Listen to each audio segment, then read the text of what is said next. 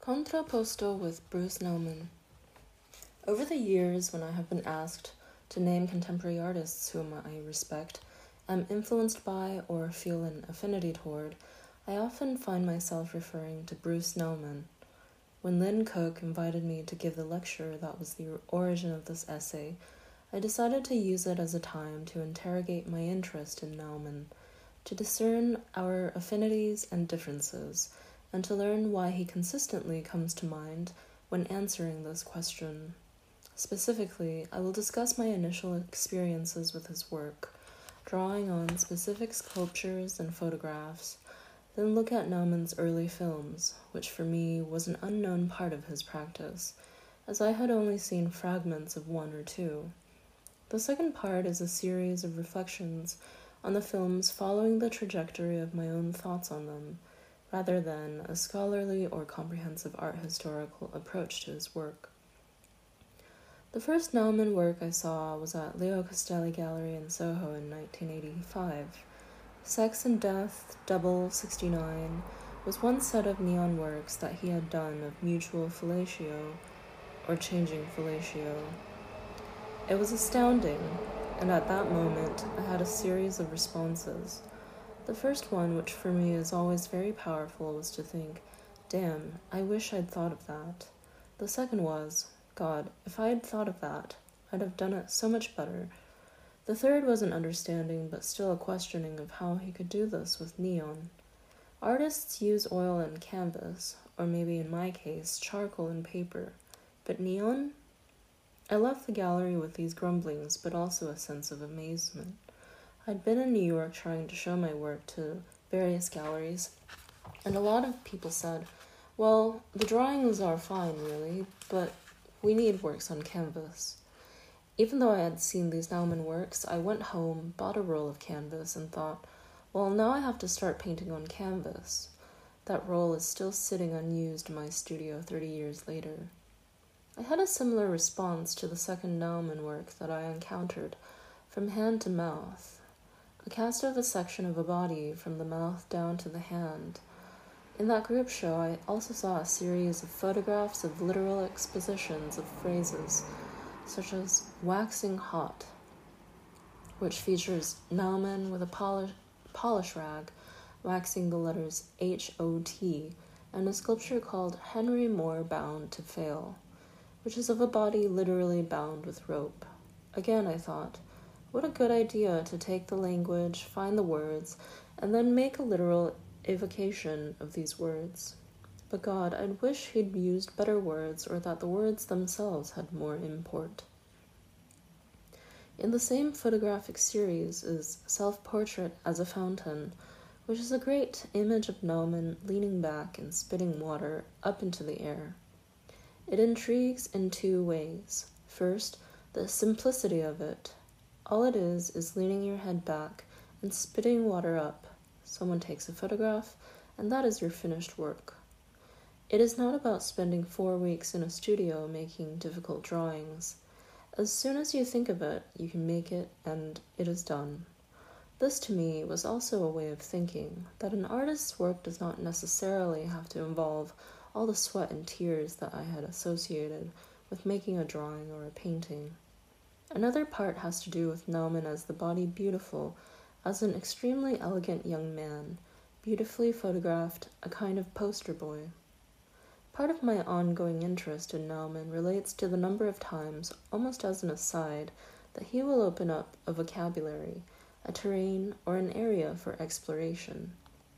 A cast of the space under my chair is fantastic in and of itself and because of all its other possibilities, suddenly the negative space, rather than the actual object, becomes both a sculptural object and something to consider.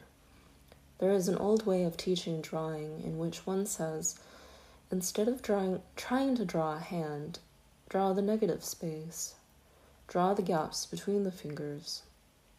This more interesting way of arriving at a hand often gives one a better immediate sense of seeing a hand and avoids blinding the viewer to the obviousness of the expected object. With a cast of the space under my chair, Nauman does exactly the same thing. He points out, in fact, that the concept of sitting on a chair is much stranger when we think about the negative space underneath it that we are not using. Although in later works the chair was used in many different forms, usually suspended in the air, that exploration of negative space or negative shapes was taken up by a number of artists, particularly Rachel Whiteread. One thing that struck me about the sculpture is that it is so deadpan. It is not made in a beautiful fashion, not a bronze cast, but a chunk of cement.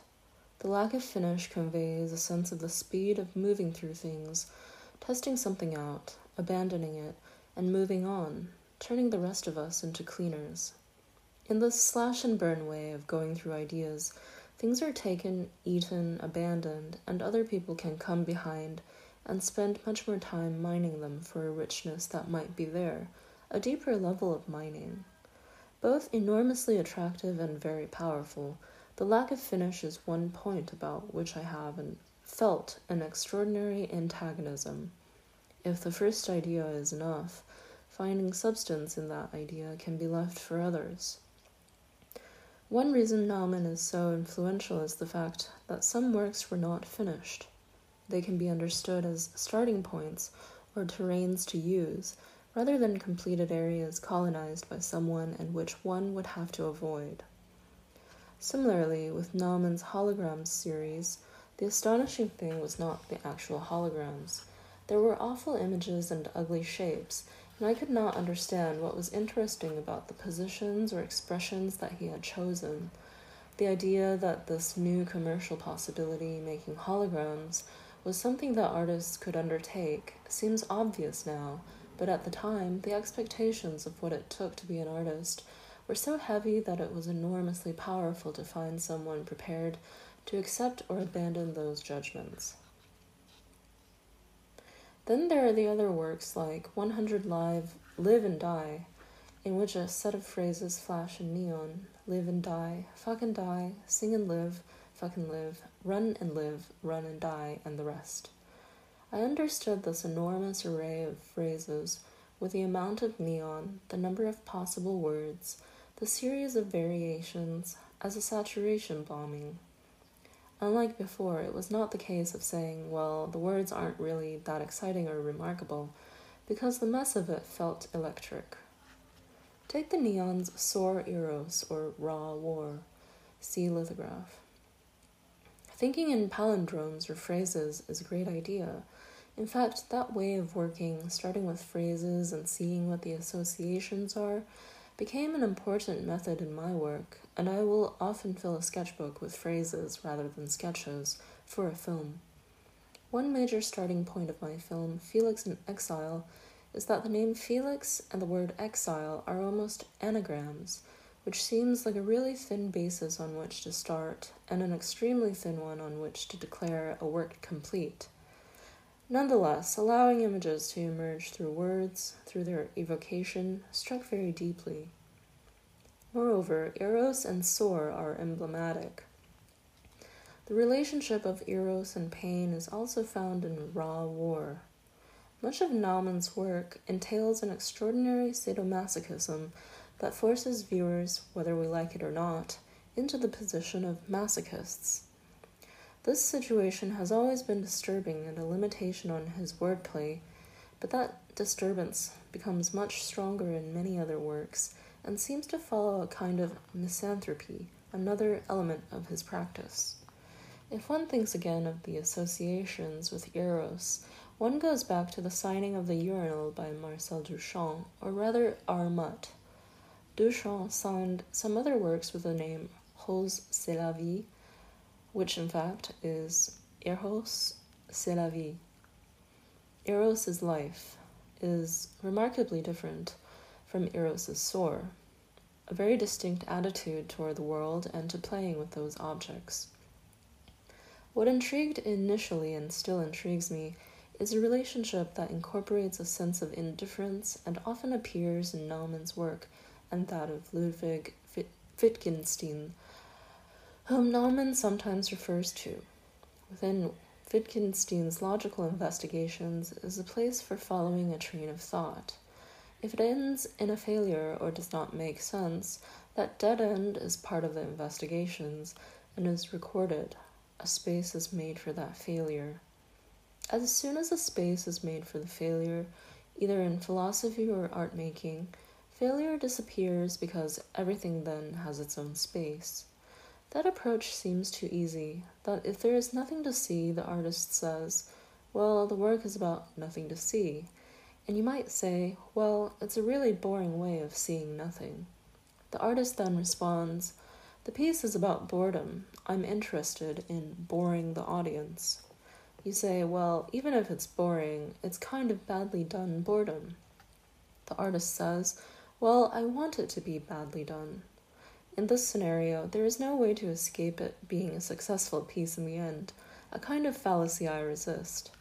But I am interested in the relationship around the indifference to the polish of the work, how people respond, the extraordinary confidence behind that indifference, and the freedom that facilitates. It permits enormous leaps in working, in terms of materials, of abandoning one project and starting another, all of which I have always admired.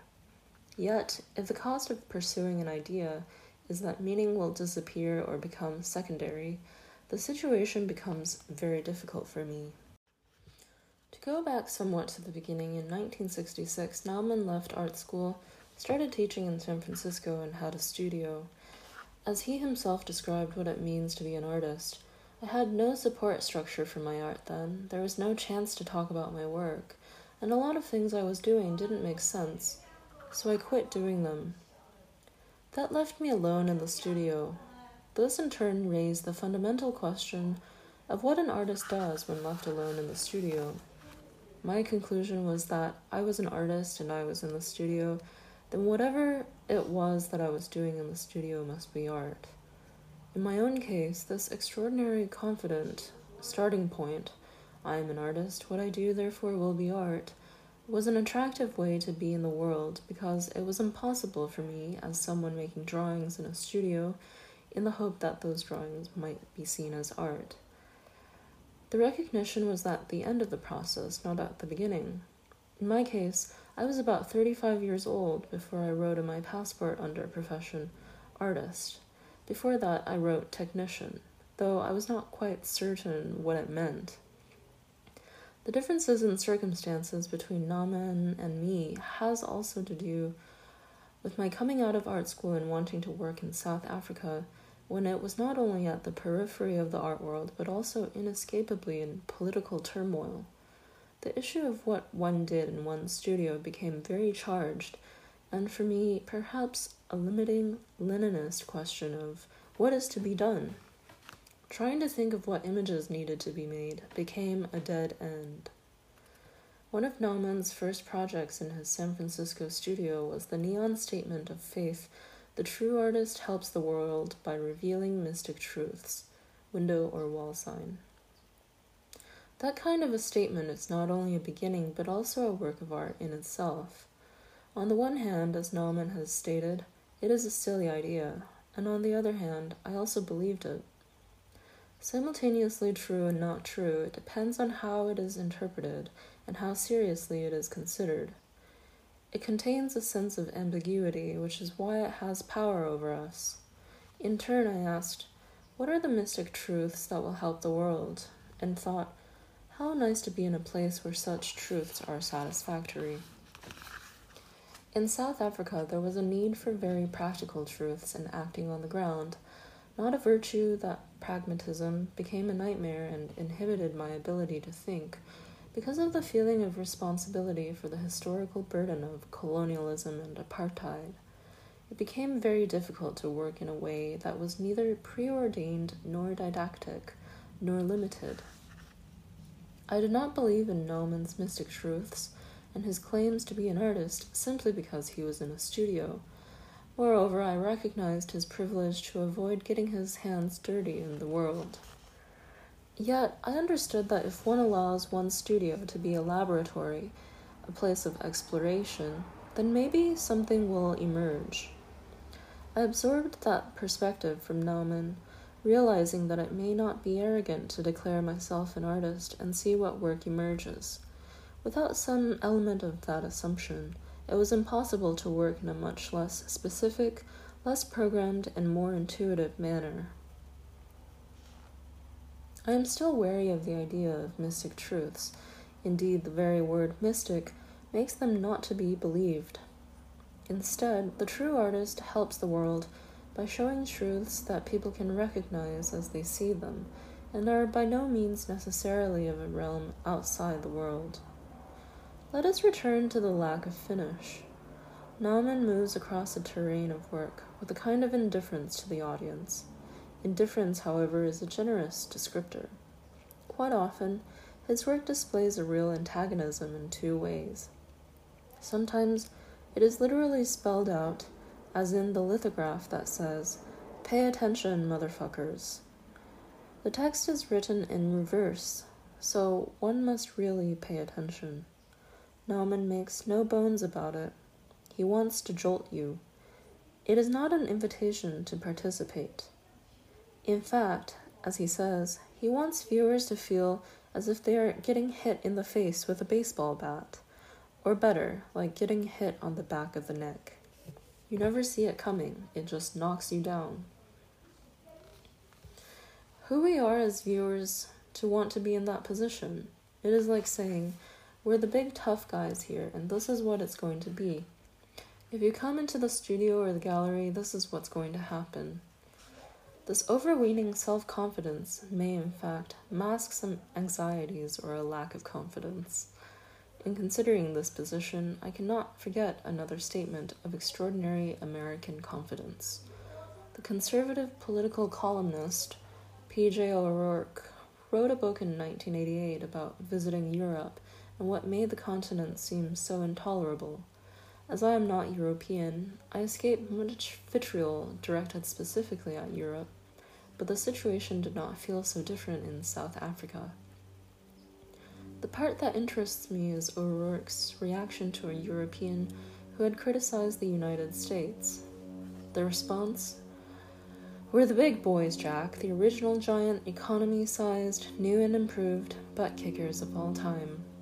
When we snort coke in Houston, people lose their hats in Cap d'Antibes. When we've got an American Express card limit higher than your piss ant metric numbers go, you say our country has never been invaded. You're right, little buddy. Because I'd like to see the needle dicked foreigners who'd have the guts to try. We drink napalm to get our hearts started in the morning. A rape and a mugging is our way of saying cheerio. Hell can't hold up our sock hops. We walk taller, talk louder, spit further, fuck longer, and buy more things than you know the names of. I'd rather be a junkie in New York City than king, queen, and jack of you all Europeans. We eat little countries like this for breakfast, then shut them out before lunch. Of course, the guy should have punched me, but this was Europe. He just smiled his shabby, superior European smile. God, don't these people have dentists? While it is not Nauman's position, O'Rourke's reaction triggered a response in me an antagonism to being not so much ignored, but abused. I too responded to these artworks, a smile that showed my teeth. I long to have the expansiveness or power to create a piece like Clown Torture, in which a clown shouts, No, for several hours. It involves a marginal abuse of viewers who can easily walk out, but an extraordinary abuse of curators or attendants who must stay in the gallery for hours at a time. It is not clown torture, but other people's torture. Yet that confidence is enormously attractive. In a group exhibition with 15 others, it says that we artists do not care. We are going to eat you for breakfast and shit you out before lunch. Our work is bigger, louder, and stronger than anything you are going to do. In addition to admiration, I felt enormous anger toward projects such as these and the misanthropy behind them. But that reaction was an attempt to decrease the power of the work. I am reluctant to give up many hard won ways of thinking, of working, and to accept his approach would mean abandoning the others. Furthermore, that feeling reflects a worry about naturalizing a particular aesthetic politics in a particular politics and is also an effort to make sense of a reversal of influence. Take Duchamp, who wanted to make something that was not art. His famed found object, a pissoir rather than a painting, was the furthest thing possible from art. Years later, his urinal had been transformed into such an aesthetic object that restrooms in old French bistros all began to feel like little shrines to the artist.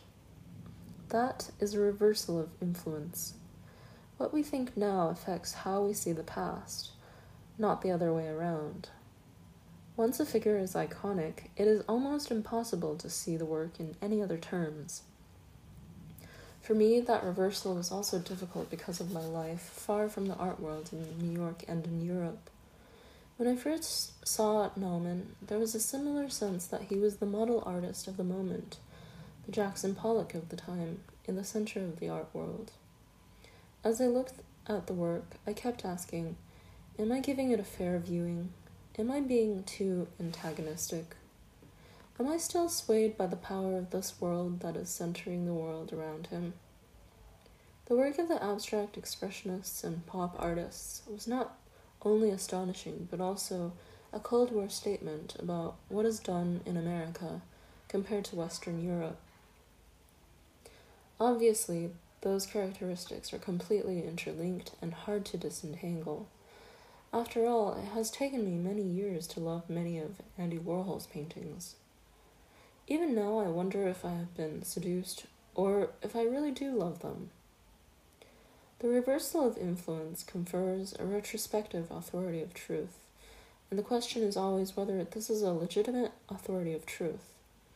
In making sense of one's own sentimental education, one must inspect which things have constructed how one sees the world. Part of my wariness and anger toward Nauman has to do with my uncertainty about my own judgments and viewing. I now come to the second part of the essay where I look at some early films, all from 1968 to 1970, that certainly follow the precept I'm an artist in my studio, whatever I do in the studio is art. In this series, the studio becomes both a stage and the canvas. When I first saw bouncing two balls between the floor and ceiling with changing rhythms, my immediate reaction was Who is this artist with the elegant t shirt, black jeans, and Walt Whitman body beautiful in the studio. But I also consider the studio as a frontier, one connected to the Pollock myth. If one starts with Pollock painting in his shed, the canvases happen. With Nauman, one must ask what one does in the studio once the canvas and brushes are taken away. As an artist, one waits to see what is going to happen. Then the question becomes is this activity of waiting, of passing time in the studio, enough to justify a practice or an activity? The balls have been bounced and nothing has really happened. Another film, playing a note on the violin while I walk around the studio, depicts Nauman picking up a violin, walking around the studio, and playing it, and it is difficult to know how one is meant to watch. Is this an act of endurance in the hope that something will change? Is it about expectations? Will he lose the note? Will he fall over? Or is it about time passing? Is the artist himself becoming the painting? Is the film projection the same as a painting that has been done on the floor?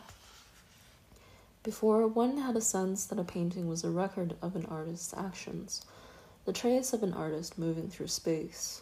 Now, film, also depicting the artist moving through space, has become another medium entirely.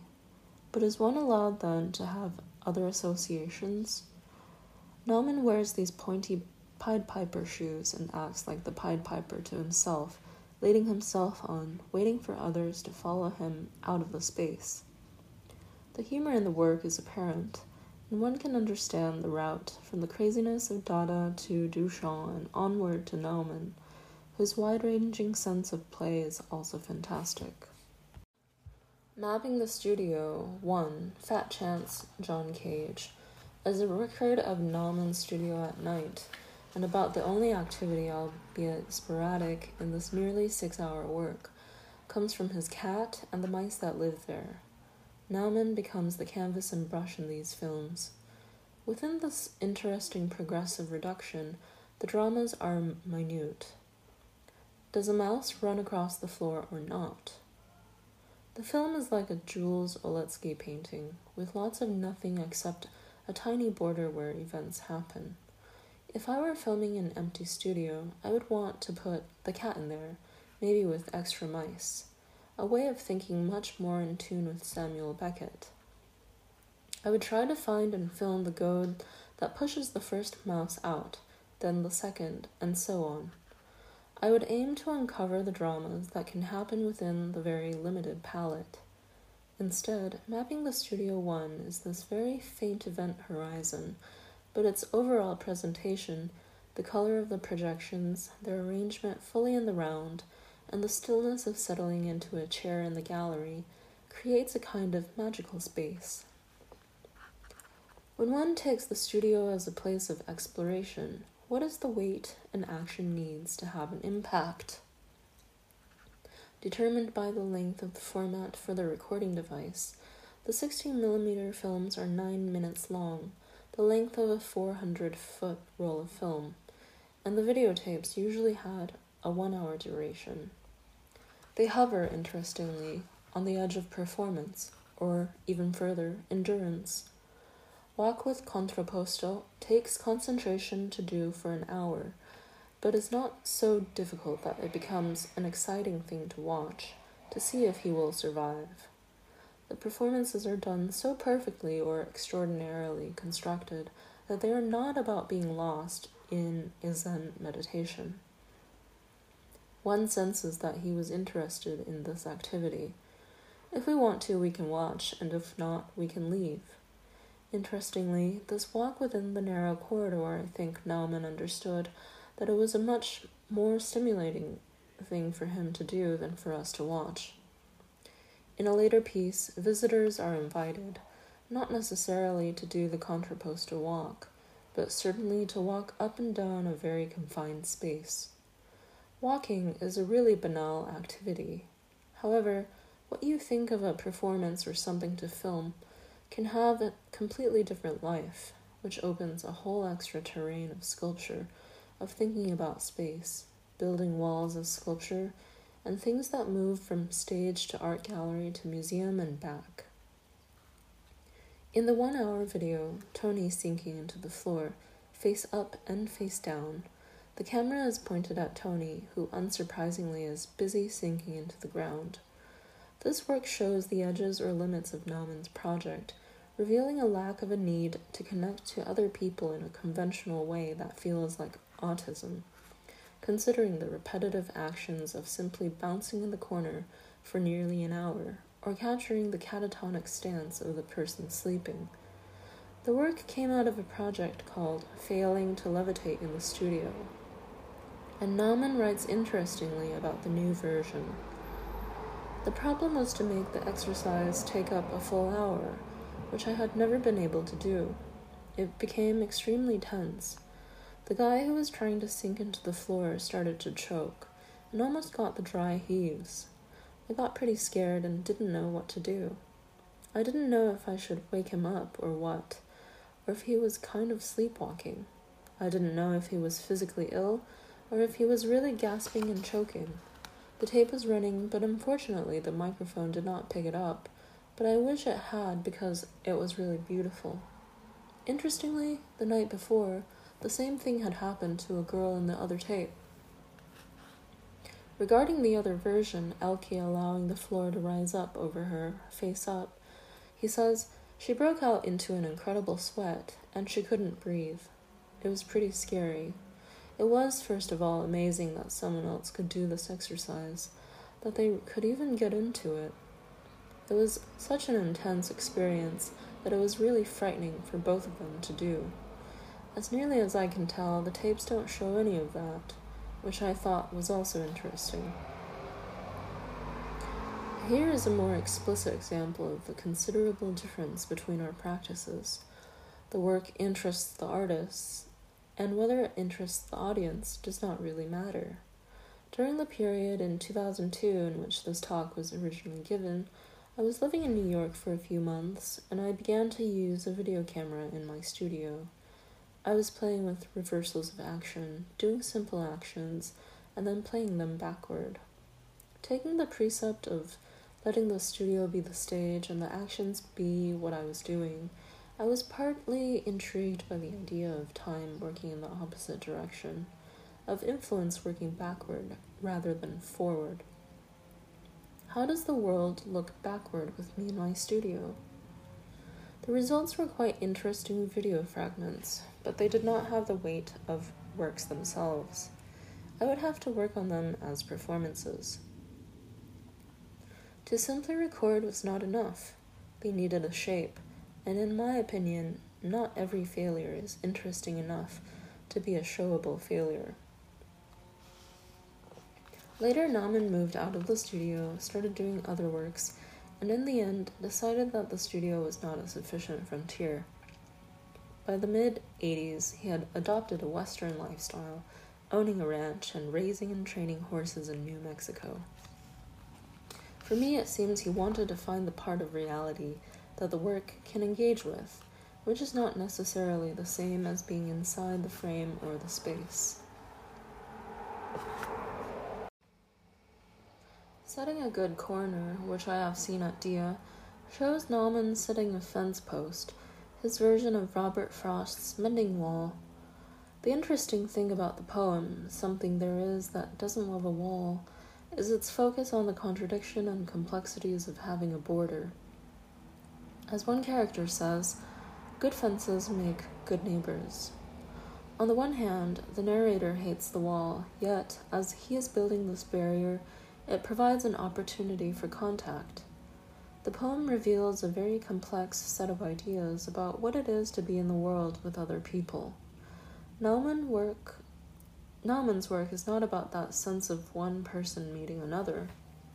I cannot think offhand of any places where this sort of meeting is done, without it being either simply an attack or an abuse of one or the other. But many of Nauman's acts, him alone in the studio, him setting up the fence post, or even a clown being tortured, are very solitary. For me, the fence post video is most related to ideas of the Marlboro Man and the Wild West. Nauman has found his little frontier and makes a fence, but then goes back to the studio.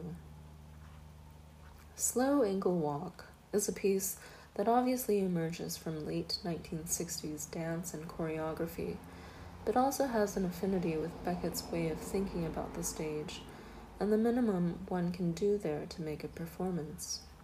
Nauman detailed the steps for this performative walk as indicated in a number of diagrams, and as follows. In the diagrams, the squares indicate the length of the step. These steps are made by raising the leg without bending the knee until it is at a right angle to the body, then swinging 90 degrees in the direction indicated in the diagram. The body then falls forward onto the raised foot, and the other leg is lifted to again make a straight line with the body. It is all worked out very precisely in the instructions. The work is about nothing happening, a set of rules in which not much will change. Watch the film for an hour, and it is not really different from watching it at any moment. Yet, it encouraged me to look back at Beckett, specifically the two page theater piece, Act Without Words, which is a fitting conclusion to this essay. This mime should be played on a low and narrow platform at the back of stage, violently lit in its entire length, the rest of the stage being in darkness, frieze effect. A slow, awkward, absent. B brisk, rapid, precise. The two actions, therefore, though B has more to do than A, should have approximately the same duration. Etc. B. Wearing shirt, crawls out of sack, gets to his feet, takes from shirt pocket and consults a large watch, Puts watch back, does exercises, consults watch, takes a toothbrush from shirt pocket, and brushes teeth vigorously. Puts brush back, rubs scalp vigorously, takes a comb from shirt pocket, and combs hair. Puts comb back, consults watch, goes to clothes, puts them on, consults watch, takes a brush from coat pocket, and brushes clothes vigorously. The sack moves, exit goad. A crawls out of sack, halts, broods, prays. Curtain.